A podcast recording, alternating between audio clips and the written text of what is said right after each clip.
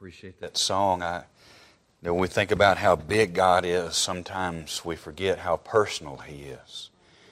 And I'm thankful that He's not only a big God, but He's a personal God. If you would this morning, I want you to go ahead and put your ribbon in Ephesians chapter 5.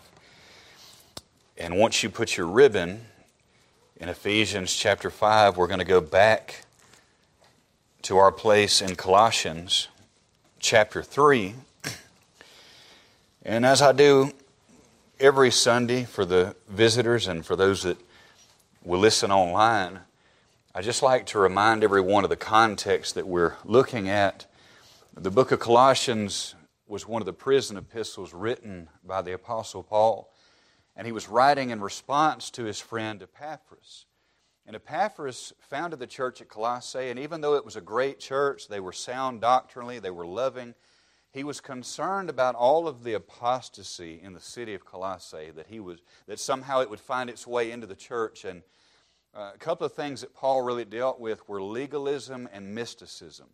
Legalism add, adds works to the gospel, mysticism adds extra biblical revelation to what God has revealed about himself and about salvation. And for the first two chapters, Paul is really dealing with uh, who Christ is. He is the preeminent one, He is the creator of all things, He is God. And He reminds us of who we are in Jesus Christ, in that God, and in the gospel. And by the time you get to chapter 3 and verse 1, we see this great transitional verse it says, If you then be risen with Christ, seek those things which are above, where Christ sitteth on the right hand of God. This is both a condition and a challenge. He's saying, if you know Christ and if you love Him, prove it. And then for all of chapter 3, we've been looking at traits of the resurrected life in Christ. There's going to have to be some things that die, there's going to have to be some things that grow. But then by the time you get to our text uh, this morning and what we've been dealing with, he, he talks about how the resurrected life manifests itself in our family. And we spent two sermons preaching about uh, what biblical submission looks like in wives. And I think it's probably different than perhaps you ever heard. That's kind of the feedback that I've gotten. We've confused compliance with submission.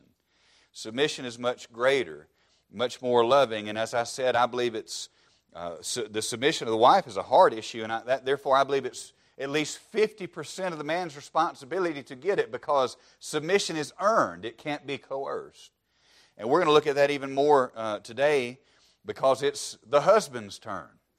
Uh, ladies, I know you have awaited that, and you will be so glad to know that just like with the men, I'm going to spend two sermons preaching about loving husbands. And so uh, I don't know what Scott meant by windy. Maybe, maybe, he, maybe he's just nervous this morning. I don't know.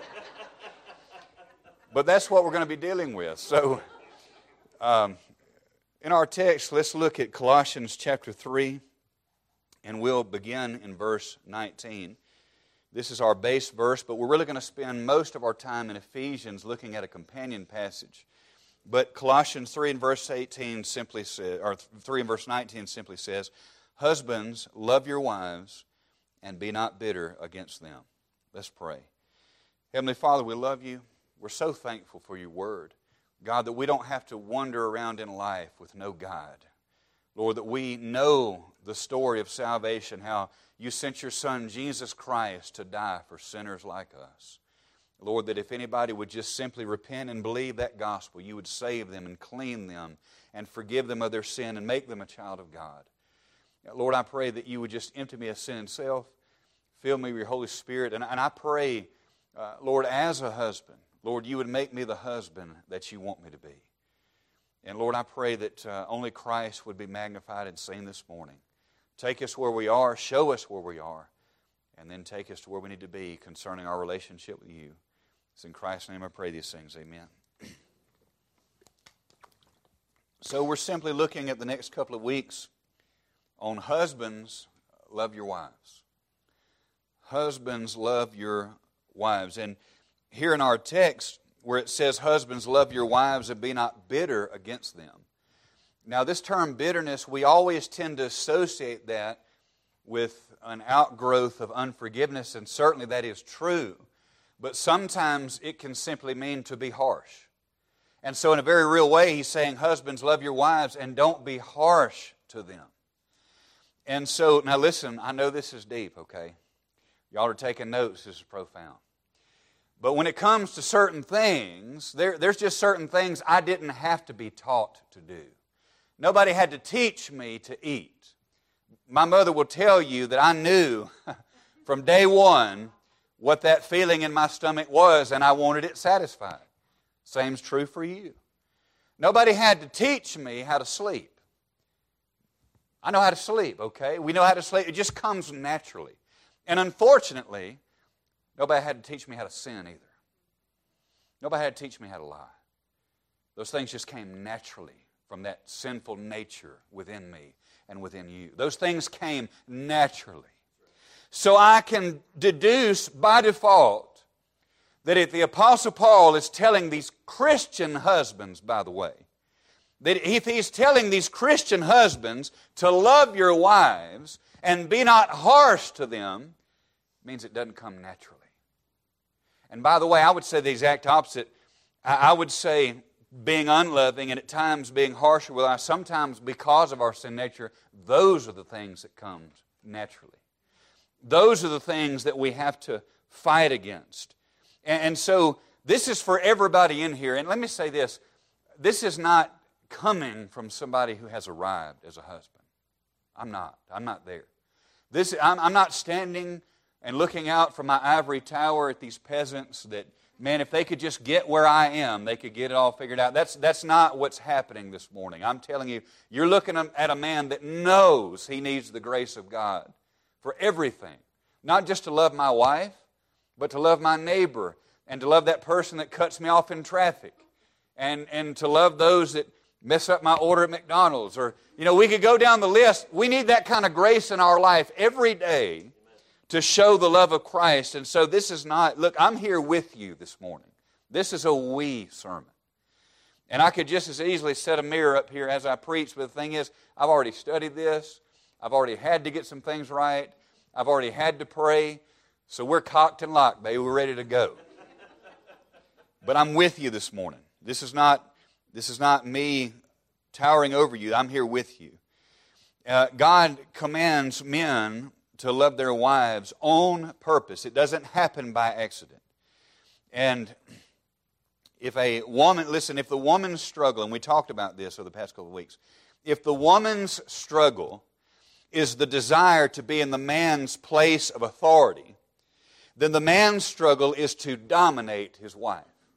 And I told you that all of this goes back to the fall. None of this existed before man sinned in the garden. God's plan was perfect. He made everything good. He looked at His creation and said, It is very good. But we find out in Genesis chapter 3 and verse 16 that Adam and Eve have fallen. God is confronting them. And He makes the statement that some of the results of the fall would be that women would uh, have greater pain in childbearing. But also, He makes this statement, And thy desire shall be to thy husband and he shall rule over you. And we mentioned that doesn't just speak of a desire for a wife to her husband. That was already true before the fall. What it means is, is her desire because of the fall would be to turn that authority structure on its head, and the woman desires to be in the place of authority that the man has.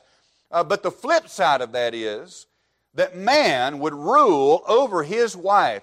The temptation for the man is to dominate the woman if the woman, uh, if her struggle is to manipulate in a power struggle, the man's temptation is to dominate in the power struggle.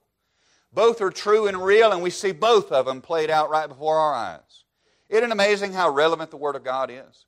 That we can read about something that happened thousands of years ago and the effects of that sin, that fall.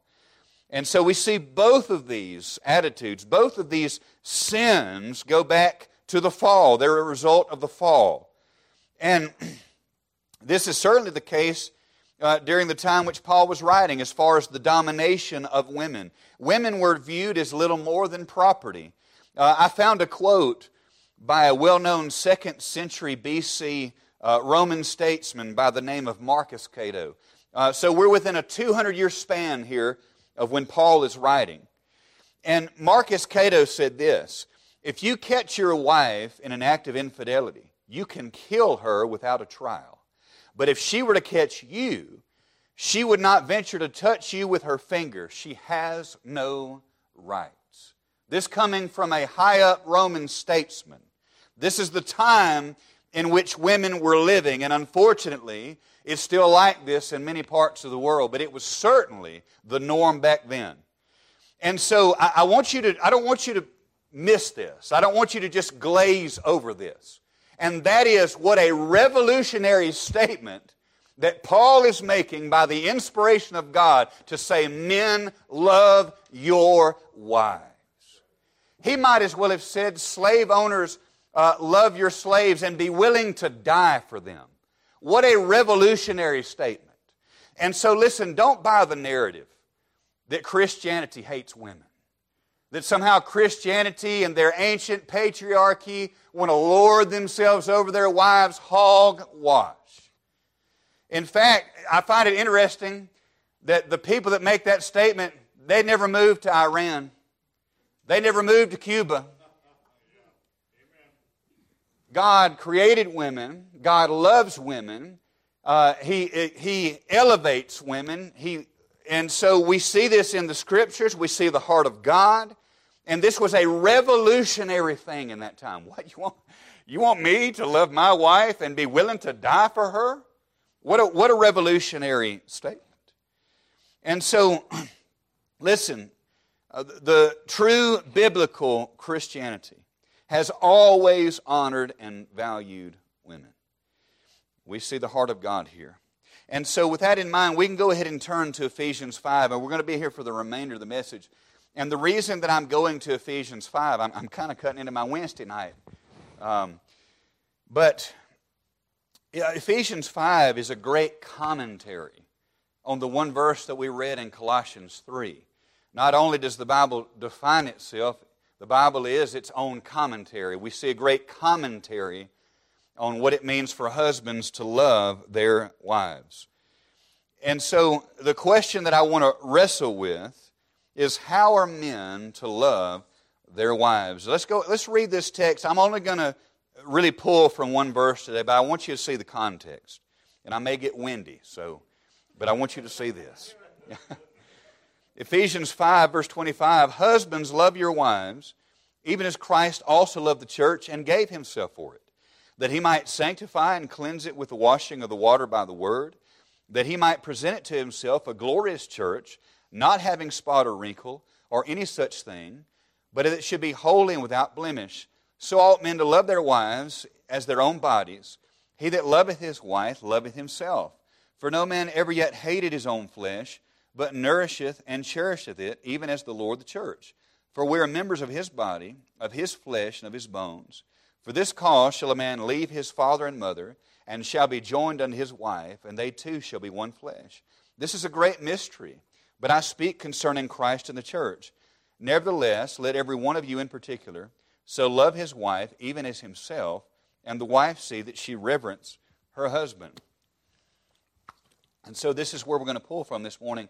And before I really deal with the question of what does it look like and what does it entail for a husband to love his wife as Christ loved the church, this is extremely important to point this out. You have to get this. But we've seen in Colossians 3 that when Paul is talking about family relationships, as I said this morning, he connects that back to the resurrected life in Christ. But even here in our text in Ephesians 5, this is directly connected with being filled with the Spirit of God and living the Spirit filled life. Um, chapter 5 and verse 18, he says, Be not drunk with wine wherein is excess, but be filled with the Spirit, speaking to yourselves in psalms and hymns and spiritual songs, singing and making melody in your heart to the Lord. And so it's just right after that we find this text about husbands and wives. And so, what I want you to understand is, I'm not just giving you a to do list. Everything that God commands us to do, uh, whether it's re- related to the family or not, everything that God commands us to do, we need absolute dependence upon the Spirit of God to do those things. Amen. I cannot love my wife like Christ without knowing Christ because I'm not Christ. I'm Brandon Vaughn, in my flesh dwelleth no good thing, just like the Apostle Paul said. If I try to love my wife in a spiritual way in the power of my flesh, it's not going to end very well. We have to be dependent upon God. We have to be humble before God to, to know that in order to accomplish these things, we can't do it by ourselves. So we have to get that. But the first, I'm only going to, I'm only going to deal with two things this morning uh, about how to love our wives like Christ. Number one, if we're going to love our wives like Christ, we have to love her with a specific love. Number one, a specific love. Uh, verse uh, 25 of Ephesians chapter 5. He says, Husbands, love your wives. You know, underline that word your. That's very personal. Uh, because your wife is an individual with individual likes and dislikes and needs, and there's no cookie cutter blanket way of loving your wife.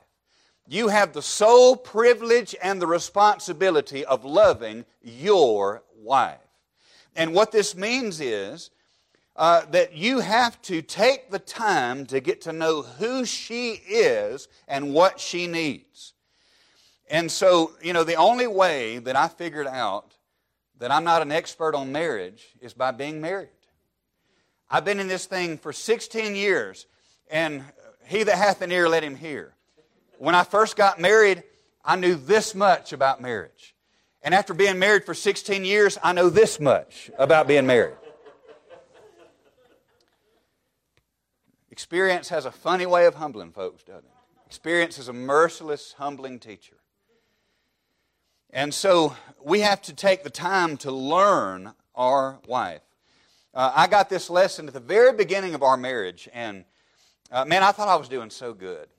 Uh, me and Leah had just gotten married, and, and it may have been the first, certainly one of the first places that I took her to eat at a restaurant after we got married. It was one of my favorite places. It was a Cajun style restaurant, a pretty renowned place, and man, I just love it because I love spicy food.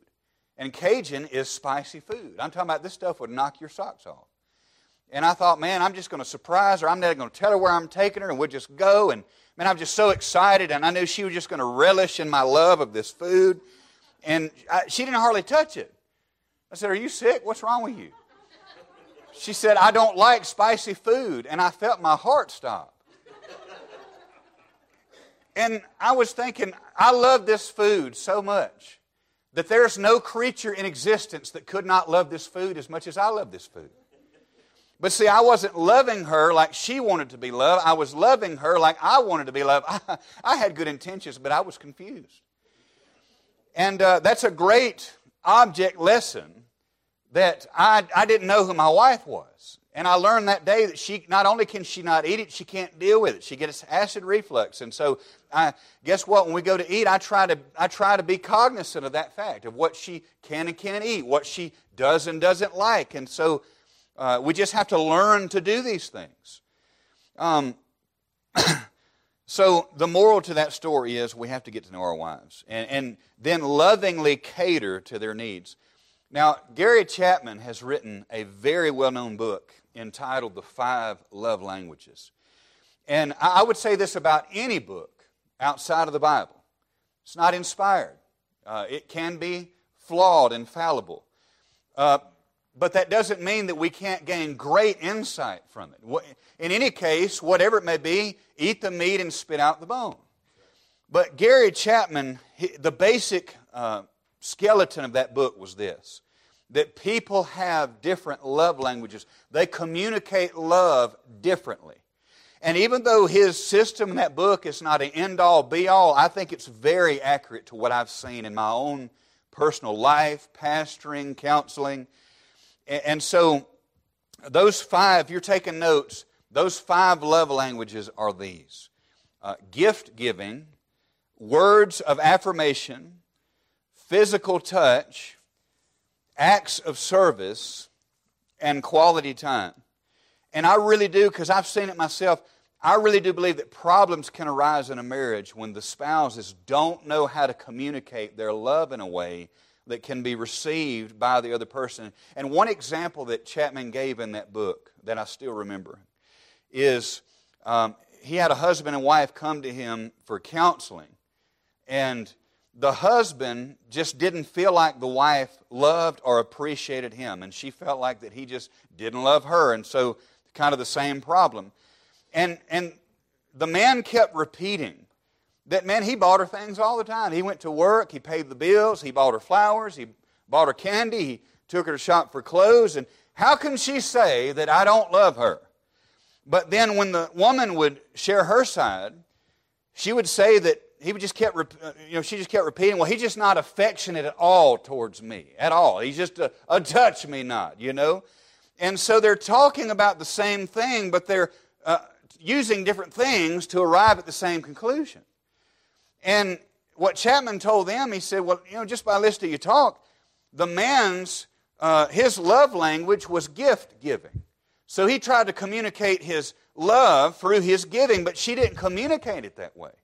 Hers was physical touch, and he just wasn't uh, that affectionate, and so they just kept talking past each other as far as their communicating of love. And so uh, they went and worked on that, and man, it just really helped their marriage. And I've seen it work, and uh, it, would, it would really be beneficial to you to find out your spouse's love language. It would even be a good idea to go through that book together. Now, listen, I have sat in my office with different couples over the years doing marriage counseling, and they have serious issues, and I believe this is one of those serious issues in many cases. And I get to talking about um, how to work on it, you know, steps you can take to alleviate the problem. And I have been really shocked and amazed over the years at how many men have reacted. They just, they just kind of just draw up, they just scoff at it like, oh, that's stupid, and oh, we don't need to do that. And, and I'm thinking, where are you, where are you at right now? Where, where are you sitting right now? Uh, I'm in your office. Why are you here? For marriage counseling. Why do you need marriage counseling? because we're having problems. Well, we're talking about the problems, and you have no desire to even work on them. That really bothers me. And I tell you, I'll tell you, just like I tell them, it's wicked. It's a rebellious heart against what God has commanded you to do. He didn't say love your wife if you feel like it. He, he didn't say love your wife if she's the greatest cook in the world or, or you know, she's got all these amazing qualities and she never messes up and she's perfect all the time. He said, Love your wife as Christ loved the church. And that requires that you understand and know who your wife is. And that requires a little bit of time and effort. I really am going to get windy today. I, I feel it. I just feel it coming.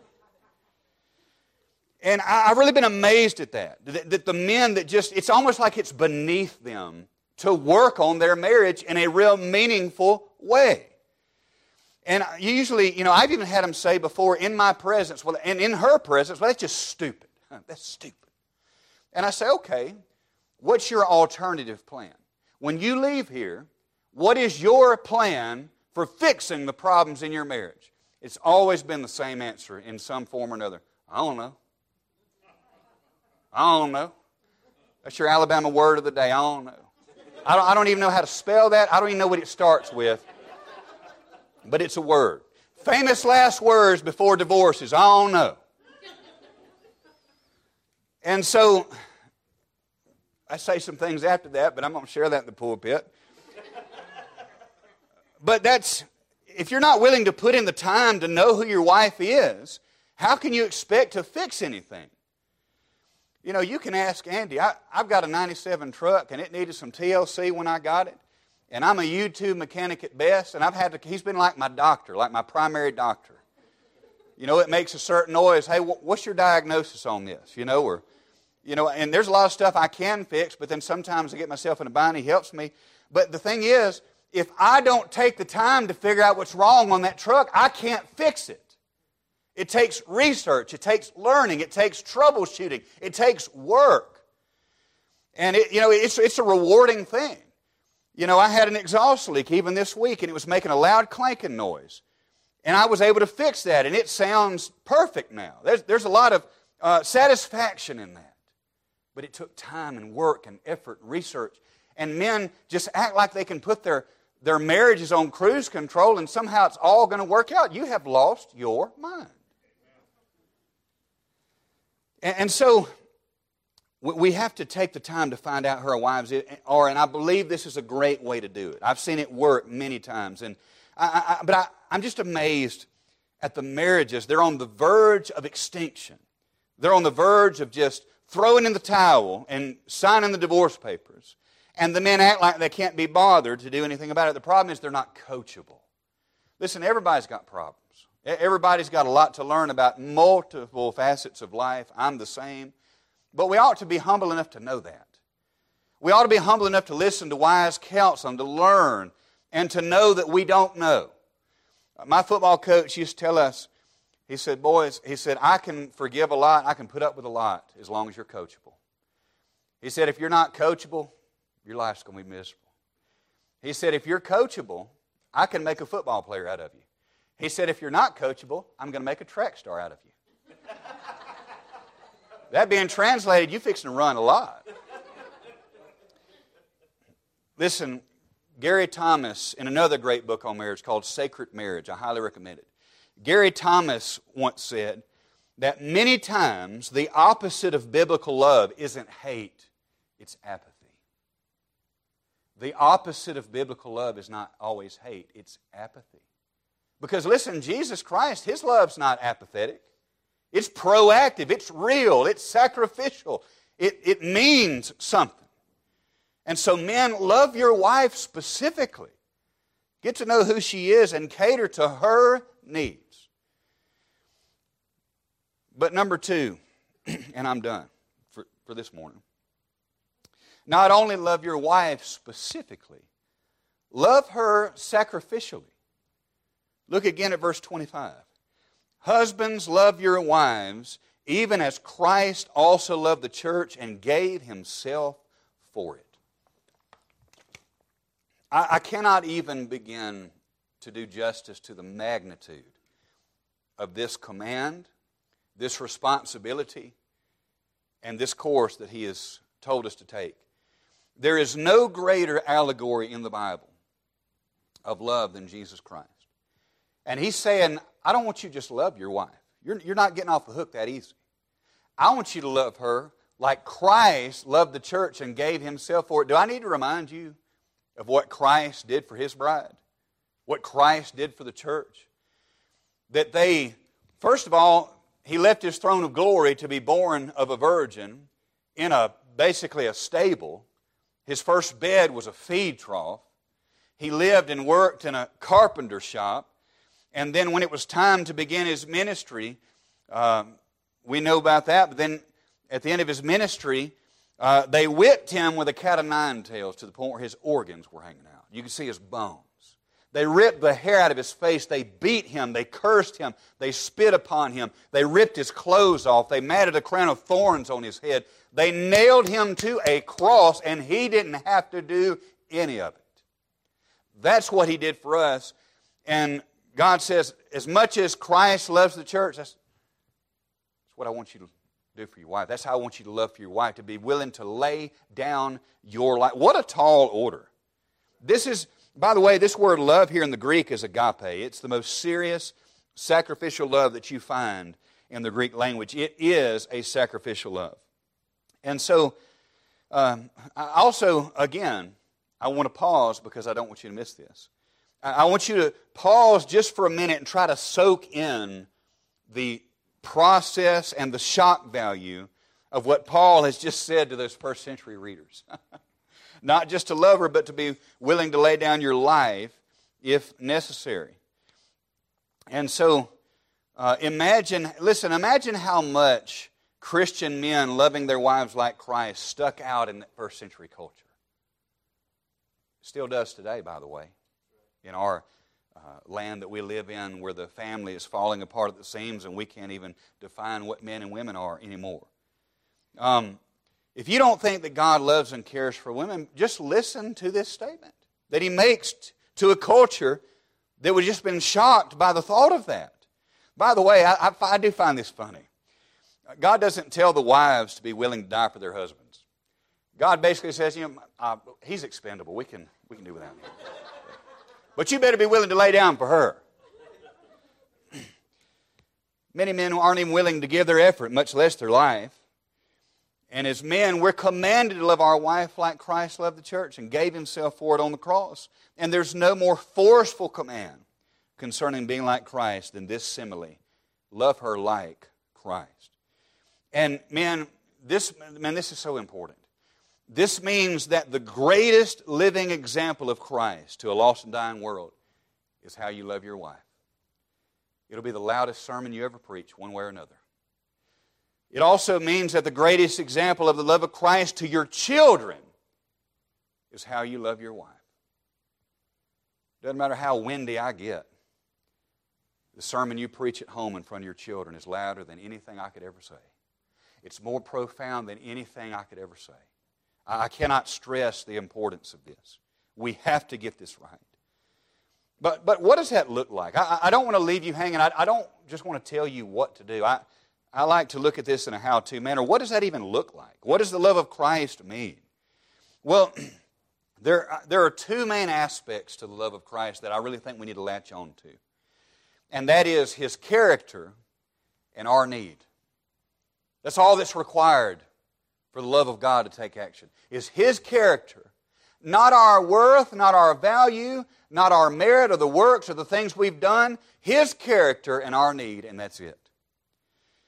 And so, the love of Christ towards people isn't based on our worthiness, but His character and our need.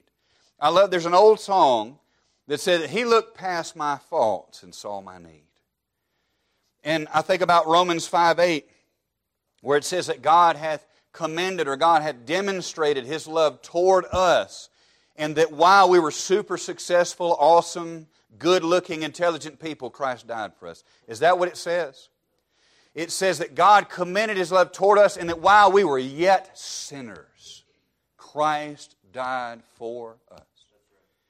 So his love is based on his character and our need, not anything within us. So, what that means is that if we're going to love our wife like Christ loved the church, then we have to love her even when she is unlovable. And, ladies, I, I told y'all uh, last week that if your husband ever wants to try to bring out that trump card and say, Here, says here, you got to submit to me, you just grab that Bible from him and say, Oh, look, it says you're to love me. Because the thing is, you, you can't force submission and you can't force love. You, you, again, in both of those situations, you can get compliance, but you, you can't get the heart in those matters. So if you're going to love like Christ, that means you got to love her at times when she's unlovable with no strings attached. Listen, we, we, we have to get this here. I, I, really am. The parachute's not out yet, but I'm coming in for landing. We have to get this. And, and that is that there, there are so many couples. Uh, I've seen this firsthand but, but there's so many couples out there, uh, married couples, they have this if then mentality. Well, if he would just do this, then I would do that. Well, if she would just do that, then I would do this. And, and we have this reactive mentality in marriage. If they're worthy of me doing right, then I'll do right. If they're worthy of my love, then I'll love them. If they're worthy of my submission, then I'll submit. That is not the scriptural message. And what happens is, if the husband and wife are both if then people, and they're both waiting on the other one to do right, and then in turn they'll do right, they're going to be waiting a long time. They're probably going to wait all the way to the courthouse. The love of God is not reactive, it's proactive. I'm so glad that the Lord Jesus Christ, and I, I, know this is, I know this is just an illustration. I'm not trying to humanize him at all. Y'all know better than that. But I'm so glad that Christ didn't look down from his throne and and look for sinners who were worthy of his death and worthy of his love, we would have all ended up in hell, every single one of us. Because none of us were worthy of that kind of love. So if we're going to love our wife like Christ, it means to love them uh, sacrificially, unconditionally, with no strings attached.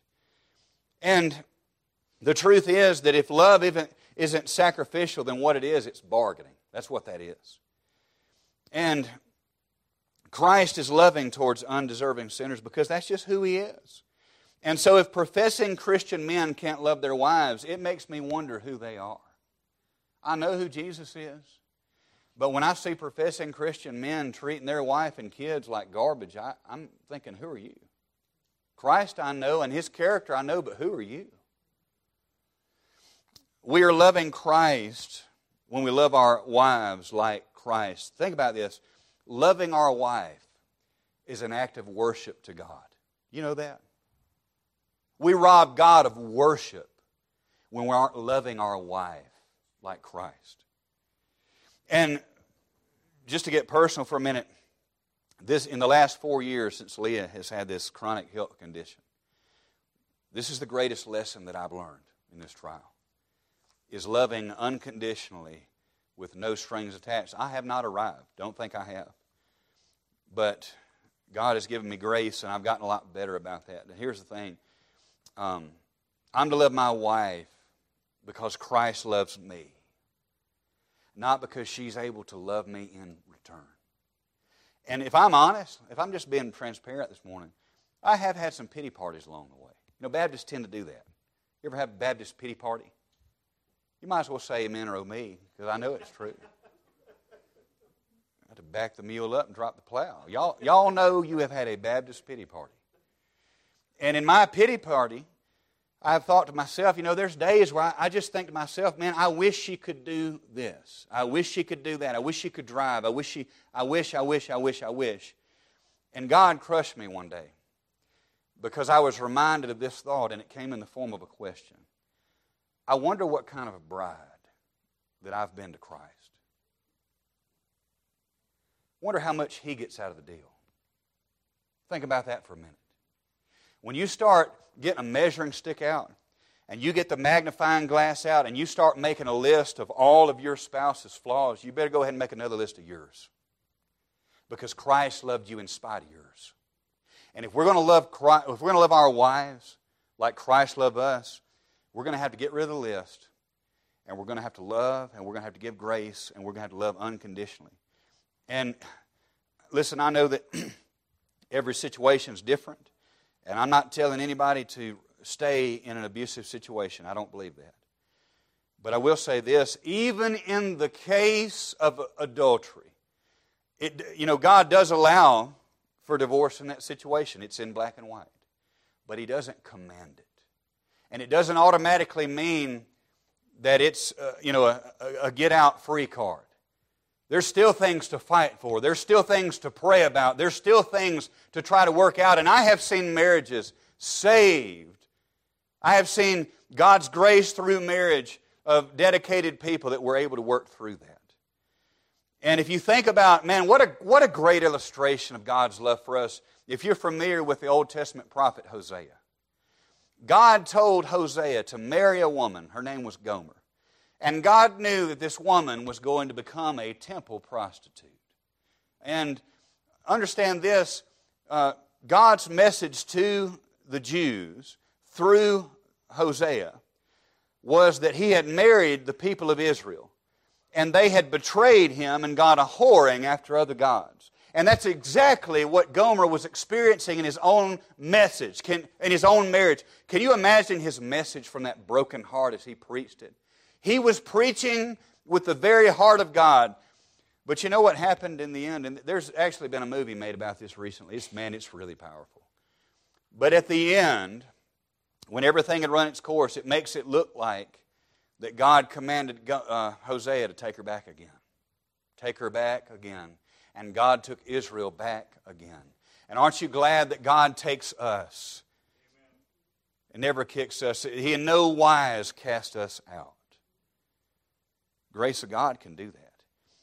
We, we, but here's what we have to get we need to love our wives horizontally, but in order to do that, we have to be receiving vertically. Constant communication with God. I can't love, I can't love my wife like Christ if, I'm, if I don't know Christ, if I don't love Christ. And so we need to love our wives as Christ loves us, just like Mephibosheth in the Old Testament. He was a descendant of Saul, and he was crippled. And David said, Is there any left of the house of Saul that I can show kindness on behalf of Jonathan, his friend Jonathan? And they mentioned Mephibosheth, and understand that when kings took the throne, most time they killed the other king's relatives, so there could be no type of insurrection. And he showed up at Mephibosheth's house with all kind of chariots and riches, and man, he thought the king was coming to kill him. But he came to show him kindness, not just for Mephibosheth, but on Jonathan's behalf. We need to show our wife kindness on Jesus' behalf. We ought to be looking for reasons to love our wives.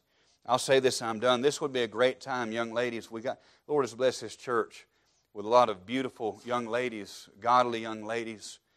And you know, in the, in the coming years of your life, this is going to be something you're looking into a marriage, a spouse. And uh, that's the most important earthly decision you'll ever make. There's no doubt about it.